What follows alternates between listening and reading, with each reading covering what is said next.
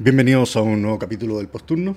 Hoy nos acompaña el doctor Joaquín Vidal, residente de segundo, pasando a tercero de Medicina de Urgencia. Y em, con él vamos a conversar de un tema electrocardiográfico que va a ser interesante. Eh, así que atento a los que estén en Spotify o en Apple iTunes porque va a ser con imágenes este, este capítulo. ¿ya? Eh, así que, nada, para seguir dándole ahí a los videos que de vez en cuando nos, nos pueden apoyar. Hola Joaquín, ¿cómo estás? Hola Miguel, ¿cómo estás? Bien. Eh, bueno, muchas gracias por invitarme al programa Posturno. Súper, un gusto tenerte acá. Tú más encima el próximo mes tienes eh, examen, ¿no? sí, una instancia ahí un poco eh, caótica estas últimas semanas, pero esperamos darlo todo. Eso, bueno, esto es pregunta de examen, ha salido en pruebas anteriores, así que bien. Entonces, vamos a hablar hoy día del electrocardiograma de bajo voltaje, ¿cierto? Sí, bueno, eh, la verdad la duda surgió en, torno a, que el último tiempo me había tocado ver muchos pacientes con eh, este tipo de características electrocardiográficas y que precisamente estaban en contexto, después siguiendo obviamente el paciente por la ficha clínica una vez hospitalizado, con que se relacionaba a un tipo de enfermedad, en este caso una enfermedad infiltrativa. ¿ya? Em, ahora, ¿qué es básicamente el electrocardiograma de bajo voltaje? ¿Cómo nosotros podemos hablar de esto? ¿Cuál es la definición?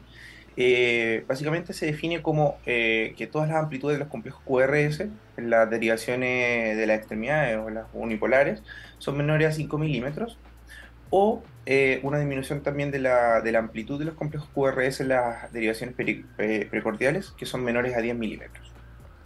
Eso, en el fondo la, la primer punto importante es la definición, y es que se tiene que dar en todas. De repente pasa con algunos electros cuando se toman, es eh, el tema de que alguna derivada puede quedar un poco suelta o puede quedar eh, un poco desplazada y se pueden ver estos QRS que son de más bajo voltaje, pero por lo general afecta a una sola derivada. ¿ya?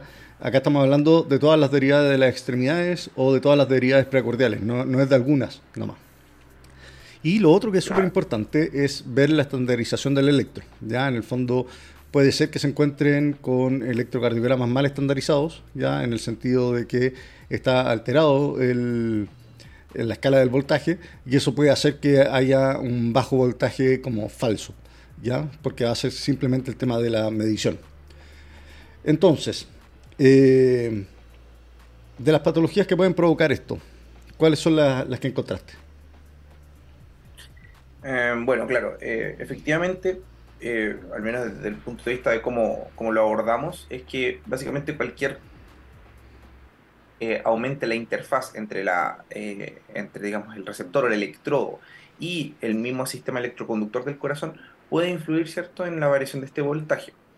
Dentro de eso, si vamos desde afuera hacia adentro, eh, por ejemplo, patologías como la obesidad, que básicamente va a causar con aumento de la grasa a nivel subcutáneo, ¿cierto? Puede provocar que, digamos, los pacientes puedan cursar con una disminución en la onda de su voltaje. La hipertrofia muscular es otra de las causas. Ahora, si nos vamos más adentro, ¿cierto? A nivel eh, pleural y pulmonar, principalmente la acumulación de algún contenido en el espacio pleural, por ejemplo, ya sea aire o eh, y a nivel pulmonar, eh, el aumento de la densidad pulmonar, en caso, por ejemplo, de un paciente con un edema pulmonar agudo o un paciente con una neumonía grave, podrían también generar disminución del voltaje. Ya llegando al, al corazón en sí, eh, tenemos cierto la, bolsita que recubre el corazón, el pericardio. Eh, esto principalmente eh, también podría ser una causa en el caso de que se acumulara líquido, por ejemplo, en un paciente que está con un taponamiento cardíaco. y a nivel del músculo, la misma necrosis, la fibrosis, otro tipo de etiología infiltrativa, ya como por ejemplo el caso de la enfermedad amiloide, puede contribuir a la, a, digamos, a la variación de este voltaje a nivel del, del eléctrico. Perfecto. Muy buena la, aproximación de afuera hacia adentro. Yo lo, encontré de otra forma también, que en el fondo es por el mecanismo. ¿ya? Dice que el mecanismo es por generación, las causas van a ser cardíacas. Y ahí tenemos la, eh, cardio, las miocardiopatías ritmogénicas, tenemos las cicatrices no isquémicas del ventrículo izquierdo, eh, etapas muy avanzadas de la miocardiopatía hipertrófica, la miocardiopatía dilatada, el Takotsubo, etcétera, las enfermedades infiltrativas, como decías tú, la amiloidosis. Y eh, cuando el mecanismo es por impedancia, en el fondo que hay algo que se opone al paso de la electricidad, vamos a tener las causas cardíacas, que ahí está el, derrame pericárdico, que era lo que está eh, en el fondo que debe ser uno de nuestros principales diagnósticos diferenciales en estos pacientes. También está la pericarditis constrictiva, el neumopericardio, que eso ya es más raro. Y dentro de las causas no cardíacas, tenemos los pacientes EPOC, que van a tener esta interfaz de aire entre medio, los pacientes obesos, como decías tú, el neumotórax, el derrame pleural, el edema pulmonar, el neumomediastino, el edema cualquier edema periférico, en el fondo, un paciente con mucha nasarca que tenga gran compromiso eh, de la pared eh, torácica, en el fondo también va a tener eh, estos complejos de QRS de bajo voltaje. Ahora, el... tú nos querías conversar de algunos ejemplos de esto. Claro, claro. Dentro de esto, por ejemplo, tenemos eh, principalmente eran tres electros, ¿ya? Em, ahora, al menos gráficamente lo, que habíamos preparado eran dos, eh, que es un electro de taponamiento cardíaco, ¿ya? Donde, em, digamos, tuvimos un electro de una paciente de 40 años que consultaba el servicio de urgencia en contexto de disnea y dolor de pecho y destacaba su, a lesión primaria, su, al menos a sus signos vitales, que esta paciente tenía hipotensa, una presión de 85-50. Mm, eh, acá observamos un electrocardiograma, eh, mm, no vemos la estandarización, pero eh, informa al menos es que frecuencia cardíaca aumentada, aproximadamente 130 latidos por minuto, y podemos apreciar un bajo voltaje ya que eh, nos podemos percatar que al menos en las derivadas eh, precordiales, su voltaje obviamente no eh, es menor a 10, a 10 milímetros, y en las derivadas de las extremidades es menor a 5. ¿ya? obviamente dentro de eso nuestros diagnósticos diferenciales, que obviamente aquí vamos a tener que apoyarnos, podemos apoyarnos también de la historia obviamente y del ultrasonido, eh, podrían orientarnos un poco y eh, en este contexto la paciente está con un taponamiento cardíaco. Perfecto. Em, un detalle con respecto al taponamiento cardíaco, eh, recuerden que el diagnóstico, si bien la clínica y el electro nos va a ayudar mucho, en el fondo tener la imagen, tener una ecografía bedside es sin duda de tremenda, tremenda ayuda, pero el taponamiento tiene que tener la inestabilidad hemodinámica en el fondo, ¿ya? Eh, tiene que tener ciertos criterios que no son solamente de electrocardiograma. Cuando hablamos de derrames pericárdicos que son muy grandes, eh, finalmente la triada típica del electrocardiograma es el QRS bajo, la alternancia eléctrica, que es esto que es un latido más grande que el otro y cómo va variando en el sentido cuando el corazón se acerca o se aleja de la pared torácica, eh, producto de todo este líquido que tiene entre medio, y lo otro es la taquicardia que suelen tener estos pacientes. Pero eh, quiero hacer hincapié en que el taponamiento finalmente es clínico y sobre todo tenemos que tener eh, alguna imagen que nos ayude a encontrar este líquido eh, en el pericardio, ¿ya? porque también existen otras patologías pericárdicas como la pericarditis constrictiva que puede provocar un cuadro similar pero sin tener todo este líquido intermedio.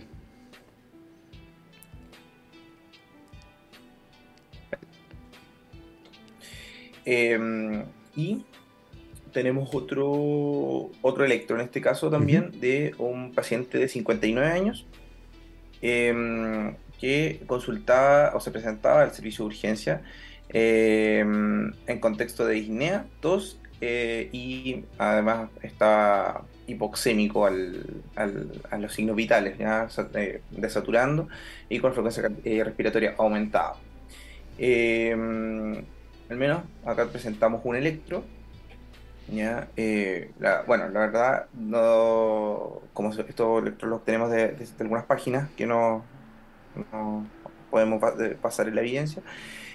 no, no tenemos las estandarizaciones, pero dentro de eso, este paciente al menos podemos observar que está con un ritmo sinusal, con una frecuencia aproximada de 73 latidos por minuto.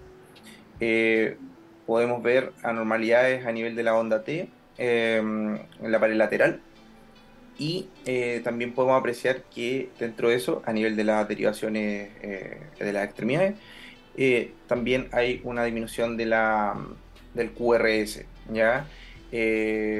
ahora, esto, en este caso, lo, el paciente, además de eso, tenía algunos antecedentes, tenía un infarto anteroseptal anterior, y en esos casos por ejemplo, los pacientes podrían presentar esta variante eh, asociada ¿cierto? como a una cicatriz de un, infarto extenso, como lo había mencionado previamente mí. Eso. Eh, finalmente, acá el tema con el QRS bajo el bajo voltaje eh, no es solamente una cosa que nos ayuda a orientarnos a algunas patologías, sino que tiene algunos factores de eh, pronóstico en nuestros pacientes. ¿ya? Por ejemplo, eh, hay estudios que dicen que es un factor independiente de mortalidad, incluso en los pacientes que no tienen patología cardíaca. Y en los pacientes que son insuficientes cardíacos, eh, tiene asociada mayor mortalidad y mayor tasa de hospitalización que los pacientes que no tienen el QRS de bajo voltaje. ¿ya? Cuando hablamos de las patologías, nuestra principal diferencial emergente es lo que decías tú, que es el taponamiento cardíaco. ¿ya? Eh, que sin duda es algo que tenemos que ir a buscar de manera muy, muy eh, dirigida, pero cuando no lo encontramos, tampoco es como que el paciente tenga solamente un bajo voltaje, sino que también debiéramos empezar a buscar otro tipo de patología. ¿ya? Muchas veces en el antecedente vamos a tener que el paciente que se es hepótico o eh, con la misma ecografía, si es que nosotros vemos que no hay derrame pericárdico, pero encontramos que el paciente está lleno de líneas B y nos parece que tiene un gran edema pulmonar o nos parece que tiene mucho derrame pleural, bueno, eso también nos va a ayudar. Pero también hay algunas alteraciones de la generación del impulso que son importantes conocer, ¿ya? Y que la hemos conversado un poco. Eh, el Takotsu es uno de estos cuadros importantes. ¿ya? Eh, va a tener un patrón de infarto con supra y básicamente lo que va a tener son ondas T invertidas de manera difusa. ¿ya? Y la gracia que tiene el bajo voltaje en el Takotsu es que después cuando el paciente empieza a mejorar, cuando ya eh, aumenta en un 20% del inicial el voltaje del QRS, eso se asocia a una salida con una fracción de eyección parecida al basal que tenía el paciente de manera previa. La miocardiopatía dilatada también es otro cuadro que va a presentar QRS bajo, eh, habitualmente con ondas T invertidas inferolateralmente y que en un bloqueo completo de rama izquierda. La miocardiopatía hipertrófica por lo general nos enseñan que son QRS muy grandes, ya, pero la miocardiopatía hipertrófica finalmente también tiene cierta infiltración de tejido conectivo que termina haciendo que el, tenga un bajo voltaje el electro, ya, en etapas muy avanzadas y por lo general tiende a ser muy ominoso el que un paciente con una miocardiopatía hipertrófica evolucione a un electrocardiograma de bajo voltaje. Con respecto a la amiloidosis, toda la amiloidosis hay dos típicas, que es la de cadena liviana y la eh, amiloide transtirretina.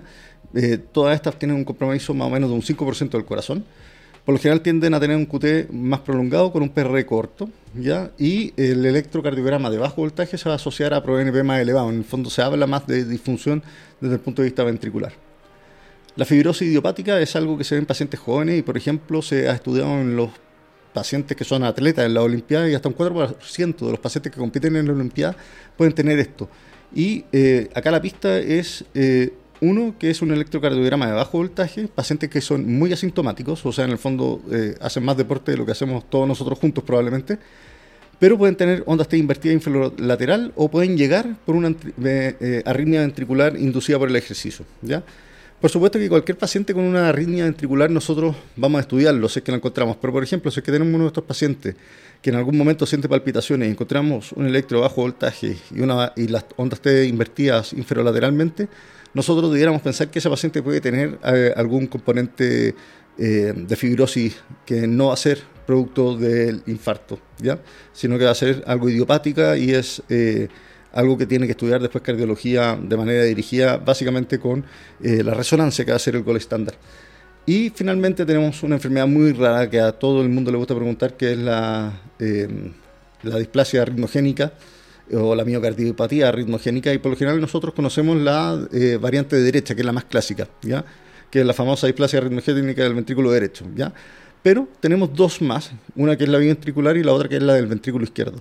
La vía ventricular puede ser balanceada, predominante derecha o predominante izquierda.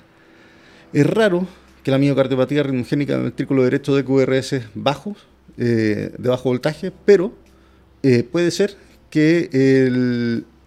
O sea, pero va a pasar que cuando esté en el. Eh, encontremos el QRS de bajo voltaje, va a haber compromiso del ventrículo izquierdo. ¿ya? Y esto tiene una sensibilidad más o menos del 30%, pero una especificidad del 100%. Entonces, un paciente que viene con un bloqueo incompleto de rama derecha, que tiene fragmentación del QRS, con una prolongación del QRS de B1 B3 y con una S ascendente de más de 55 milisegundos y onda epsilon, bueno, a ese paciente, eh, si es que más encima tiene el, el complejo QRS bajo, nosotros podemos estar seguros de que tiene ya compromiso del ventrículo izquierdo. Entonces, finalmente, el la, razón de por qué tratar este tema es porque el electrocardiograma lo vemos de manera bastante frecuente. ¿ya? Hay cosas muy urgentes que tenemos que conocer, como lo que decía Joaquín, que es el taponamiento pericárdico y el compromiso, en el fondo, eh, eh, infiltrativo, ¿ya? que puede tener el miocardio también. Pero también tenemos muchos diferenciales que son de muy bajo riesgo, como puede ser la obesidad o puede ser eh, a lo mejor un paciente que tiene mucho edema o un paciente que, qué sé yo, eh, hace mucho gimnasio y tiene tremendos pectorales y no se le puede hacer la, el electrocardiograma. Pero también tenemos patología que puede ser potencialmente grave y que nosotros no tenemos tan asociados el QRS bajo voltaje a patología que pueda ser eh, tan importante una vez que ya descartamos el derrame pericárdico. ¿ya? Por lo tanto, cuando no es un problema de impedancia, hay que pensar en que puede ser un problema de la generación del impulso. ¿ya? Y salvo que tengamos un paciente muy obeso o que tengamos ya el antecedente de un época muy avanzado o que le encontremos, eh, eh, eh, ¿cuánto se llama?, el derrame pleural a este paciente o un edema pulmonar, la verdad es que yo creo que vale la pena a esos pacientes dejarlos empalmados con cardiología. No sé qué opinas tú, Joaquín. Sí. Sí, y obviamente también dentro de eso también preocuparnos de la estándar del, electro, ¿ya? Eh, para que obviamente podamos hacer un diagnóstico correcto. Y claramente, em, sobre todo porque antiguamente muchas de estas patologías no se diagnosticaban, ¿ya? Producto de eh, exámenes imaginológicos que ahora sí están más disponibles, como son principalmente la resonancia cardíaca, ¿ya? Muchas veces hay pacientes que con, con bloqueos que no necesariamente se asociaban a isquemia o alguna enfermedad degenerativa, pero sí, en este caso, enfermedades por, por depósito. Eso. Eso. No sé si quieres dejar unos tres últimos puntos, así como para que la gente se lleve para la casa. Bueno, eh, básicamente el diagnóstico, acordarnos de, la, de, los, de los cortes que son eh, en la extremidad menor a 5 milímetros, en las precordiales menor a 10 las causas, que pueden ustedes, eh, digamos, tomar la forma que, que lo explicó Miki en la mía, que básicamente desde afuera hacia adentro, pensar pared, pared torácica, em, pulmón pleura y pericardio corazón.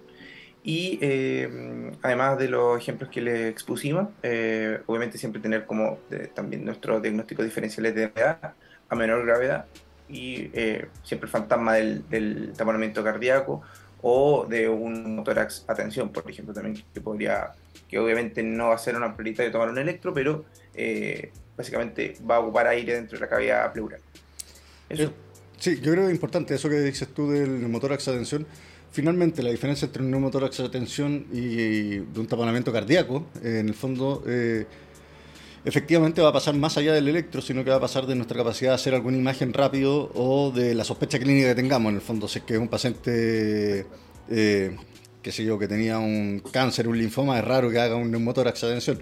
Si es un paciente que lo acaban de apuñalar, eh, sobre todo, qué sé yo, hemitórax derecho, eh, en el ápice, es raro que tenga ese paciente un derrame, un taponamiento, un taponamiento cardíaco.